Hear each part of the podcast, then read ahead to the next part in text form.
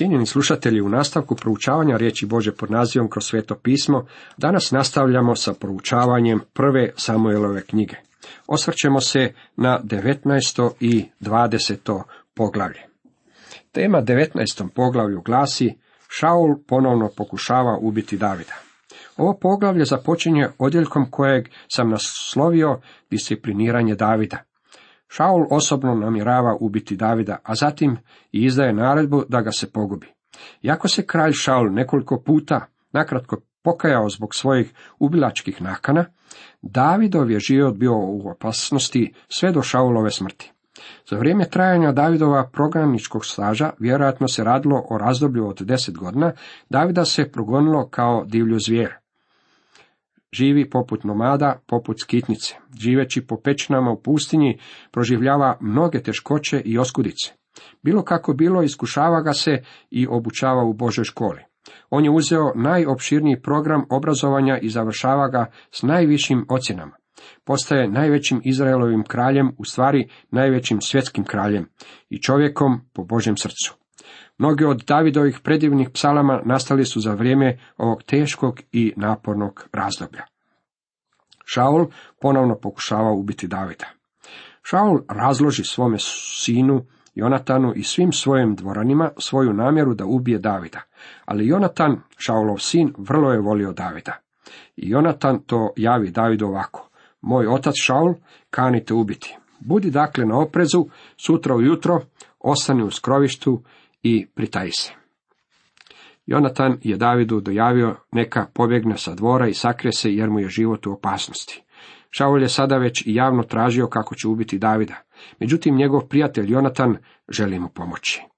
A ja ću izaći i stajat ću pokraj svoga oca u polju gdje ti budeš i govorit ću za tebe sa svojim ocem.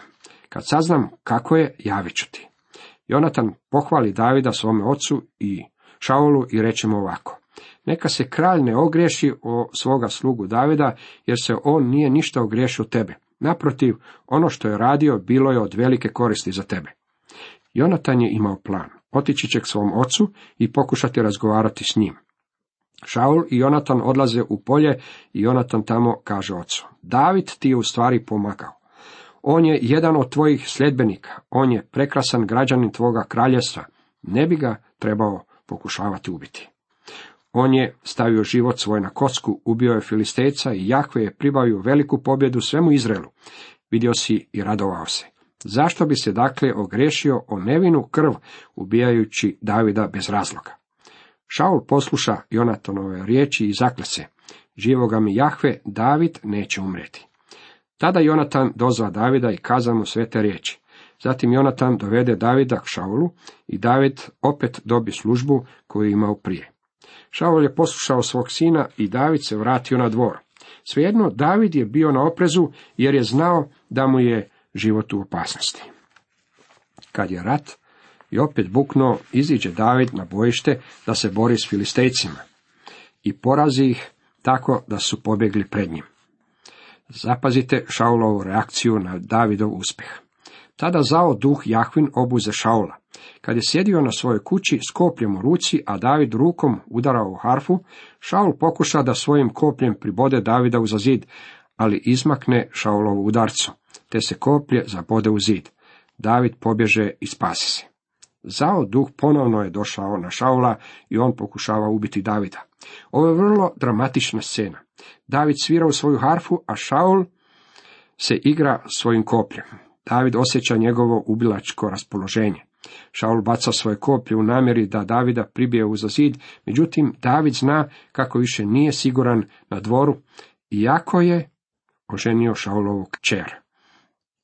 Iste noći Šaul posla glasnike da nadziru Davidovu kuću jer je htio da ubije Davida u rano jutro.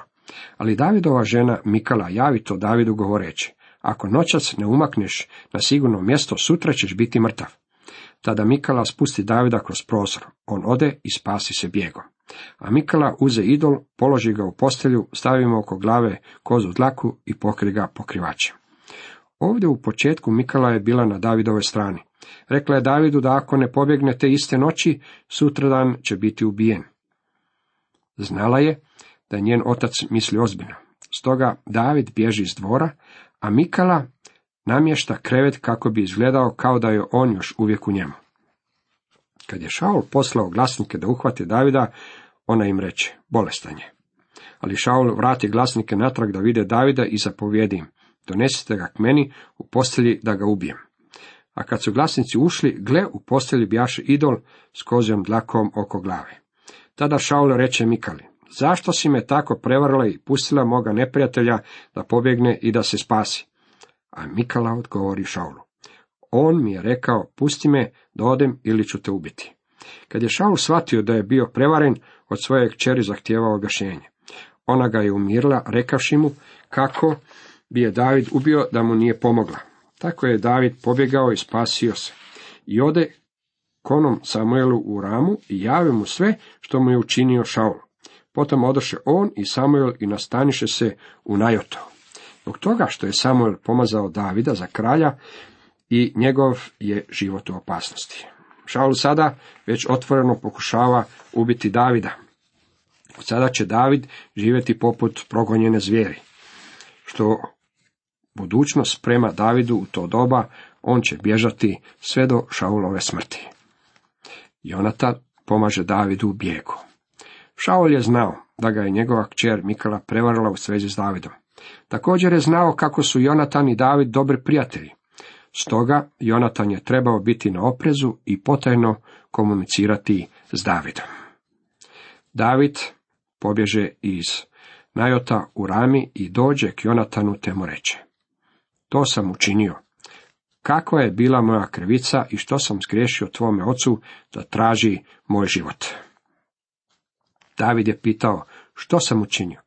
Nikad nije naudio Šaulu. U stvari pomagao mu je. Međutim, Šaul nikada nije bio kralj. Bog je znao da on nije kralj, a on niti nije bio Boži odabir.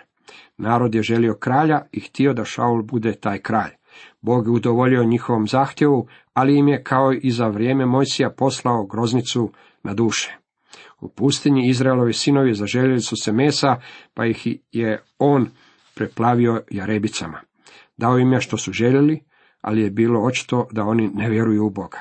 Da su vjerovali gospodinu, bili bi zadovoljni s manom, ne bi vapili za mesom i pronašli bi radost i mir u svojim životima. Mnogi kršćani vole preteći gospodina, moleći ga za ovo ili ono. Nisu spremni mirno počivati i dopustiti Bogu da djeluje u njihovim životima. Mnogo puta kada Bog udovolji našim zahtjevima, kažemo, nije li divno što je odgovorio na moju molitvu? Nije uvijek. Ponekad ga molimo za nešto, a nakon što nam on to da, shvaćamo kako je to najgora stvar koja nam se mogla desiti. Jedan bogataš sa Floride rekao mi je i ispričao mi kako je izgubio sina. Rekao je, najveća pogreška koju sam ikada učinio bila je što sam mu dao sve što je želio. Ponekad, kad navaljujemo na Boga, On nam daje što smo od njega tražili, ali je proizvod toga groznica u našim dušama. Isto je vrijedilo za Izraelove sinove, koji su željeli Šaula za svoga kralja. On tom istom narodu stvara probleme. David je zbunjen. Ne može razumjeti zašto ga Šaul želi ubiti. A on mu odgovori, daleko od tebe ta misao, ti nećeš poginuti. Eto, moj otac ne poduzima ništa, bilo veliko ili ne bilo, a da to meni ne otkrije. Zašto bi dakle moj otac krio od mene upravo to? Neće to biti. Jonatan je rekao Davidu da će ga obavijestiti ako ga njegov otac odluči ubiti. Ali se David zakli i reče, tvoj otac dobro zna da sam ja stekao tvoju naklonost, pa misli ne treba da Jonatan išta zna o tome da ne bude žalostan. Ali živoga mi Jahve i života mi tvoga ima samo jedan korak između mene i smrti. Kakva izjava! Samo je jedan korak između mene i smrti. Nije tako bilo samo Davidovo doba, već je tako i danas. Bilo da se vozimo avenijom velikih gradova ili autocestama, nalazimo se samo korak do smrti. Izaija je rekao kako između vas i smrti stoji samo jedan otkucaj srca. Smrt može doći bilo kada. To je razlog zbog kojeg bismo u svakom trenutku trebali biti spremni preseliti se u vječnost i Božju prisutnost. Koliki ljudi su se osigurali u ovom životu, a nemaju nikakve sigurnosti za budući život. Jeste li spašeni, to jest, vjerujete li Kristu kao spastelju, kako biste umrete li ovog trenutka mogli otići u Božju prisutnost. Dopustite mi upozoriti vas da više ne odlažete prihvaćanje Krista kao osobnog spastelja. Dalje čitamo, tada Jonatan upita Davida, to želiš da učinim za tebe. Jonatan je bio pravi Davidov prijatelj. Prekasno je imati nekoga koji bi mogao biti tako krasan prijatelj kakvog je imao David u Jonatanu. U izrekama 18.22 čitamo. Ima prijatelja koji vode u propast, a ima i prijatelja privrženijih od brata. Brat vas može ponekad iznevjeriti, ali pravi prijatelj nikada. Prijatelj, rečeno nam je, je onaj tko uz vas ostaje u nevoljama. Kad ste u nevolji, tada se poznaju pravi prijatelji. Kad je David bio u nevolji, Jonatan se dokazao njegovim prijateljem. Bio je spreman učiniti sve kako bi zaštitio Davida. Dalje čitamo u petom redku 20. poglavlja. A David odgovori Jonatanu. Evo, sutra je mladi mjesec i ja bih morao jesti s kraljem za stolom. Ali me ti pusti da odem, da se sakrijem u polju do večera. David je trebao biti na dvoru do vremena objeda, ali je bio uplašen otići. Umjesto toga od Jonatana moli dopuštenje da nestane na nekoliko dana. Ako tvoj otac opazi da me nema, reći će mu ovako. David me uporno molio da ga pustim da skokne u svoj grad Betlehem, jer se ondje slavi godišnja žrtva za svu njegovu obitelj. Ako on rekne dobro, tvoj je sluga spašen. Ako li plane gnjevom, znaj da je čvrsto naumio da me pogubi. Na ovaj će način Šaul saznati prave Šaulove osjećaje. A Jonatan mu odgovori. Daleko od tebe ta misao. Kad bih ja pouzdano znao da je moj otac čvrsto naumio da na tebe svali nesreću, zar ti ja ne bih dojavio? David upita Jonatana, a tko će mi javiti ako ti tvoj otac odgovori što zlo? Jonatan odgovori Davidu, hodi i zađi mu u polje. Izađu obojice u polje. Tada Jonatan reče Davidu, Jahve Bog Izraelov, neka mi bude svjedok. Ja ću iskušati svoga oca sutra u ovo doba.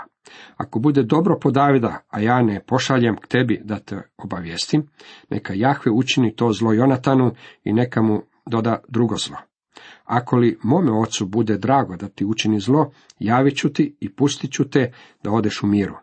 I Jahve neka bude s tobom kao što je bio s mojim ocem. Ako je još budem živ, moći ćeš mi iskazati milosrđe Jahvino, ako li umrem, ne uskrati svoje dobrote mome domu do vijeka.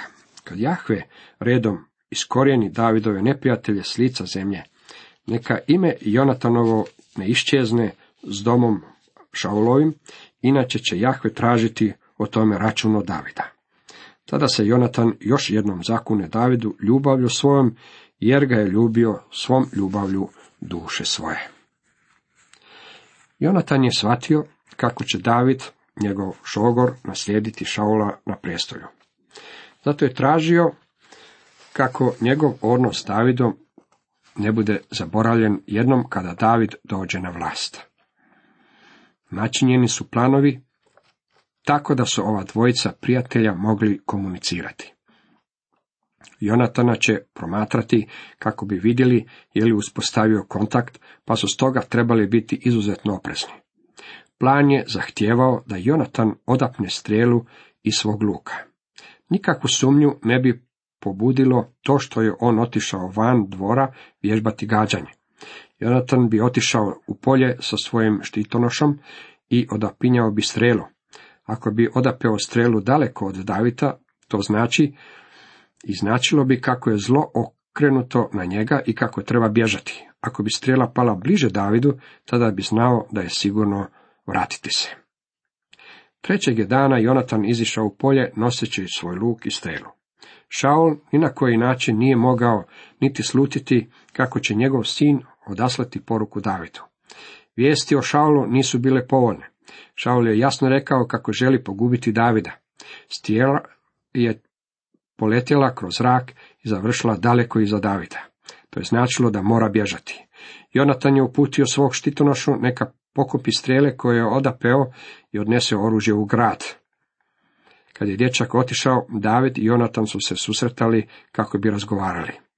Zatim Jonatan reče Davidu, idi u miru, to smo se obojica zakleli Jahvinim imenom, neka Jahve bude svjedok između mene i tebe, između moga potomstva i tvoga potomstva do vijeka. Odavde je David bio u opasnosti. Bježat će, međutim, zanimljiva stvar je ovaj savez između Jonatana i Davida. Vidjet ćemo da je Jonatan održao svoj dio saveza. Bio je vjeran i iskren Davidu do samog kraja njegova života. David je također bio iskren i vjeran Jonatanu i njegovim potomcima. Kasnije i Šaul i Jonatan bit će pogubljeni od strane Filistejaca, a David će sjesti na prijestolje. Ono što bi bila mjera sigurnosti za njega bilo bi da je pobio svakog preostalog člana Šaulove obitelji. To znači da je Jonatan imao sinova. David ih je trebao pobiti. Stvar je u tome da je Jonatan stvarno imao sina. Susrećemo se s njim kasnije u priči. Njegovo je ime Meribal i bio je hrom. Kad su Jonatan i Šaul bili pogubljeni, sluškinja je uzela dečaka i sakrila ga. Međutim, David će provesti u život svoj savez s Jonatanom. David je našao dečaka, uzeo ga k sebi na dvor, posijao ga za svoj stol, hranio ga i brinuo se o njemu. Zašto?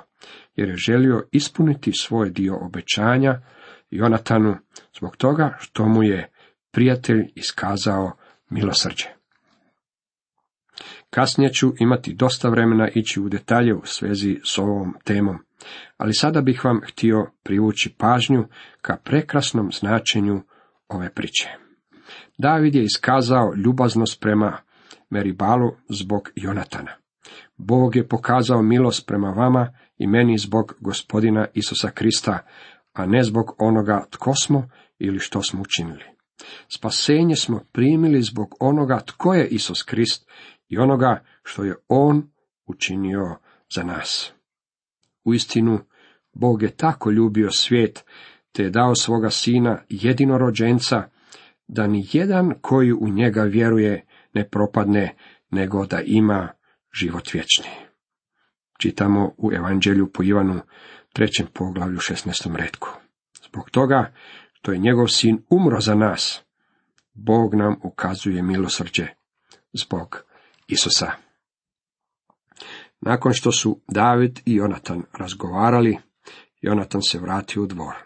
Mislim da je bio jako tužan jer je znao kako mu je otac nakanio ubiti njegovog ljubljenog prijatelja. Cijenjeni slušatelji, toliko za danas.